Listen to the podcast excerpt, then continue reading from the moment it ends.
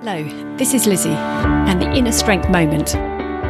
What we deliver is our values in action. It's a reflection of who we are.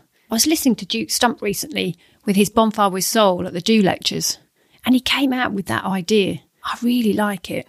Everything as a parent, leader, sibling, coach, mentor, or member of the community, or any other role that you might hold, is represented by us, by what we do, what we deliver Perhaps the product that you put out there is represented, how hard you work, the things you do behind the scenes that then people feel, how much you care.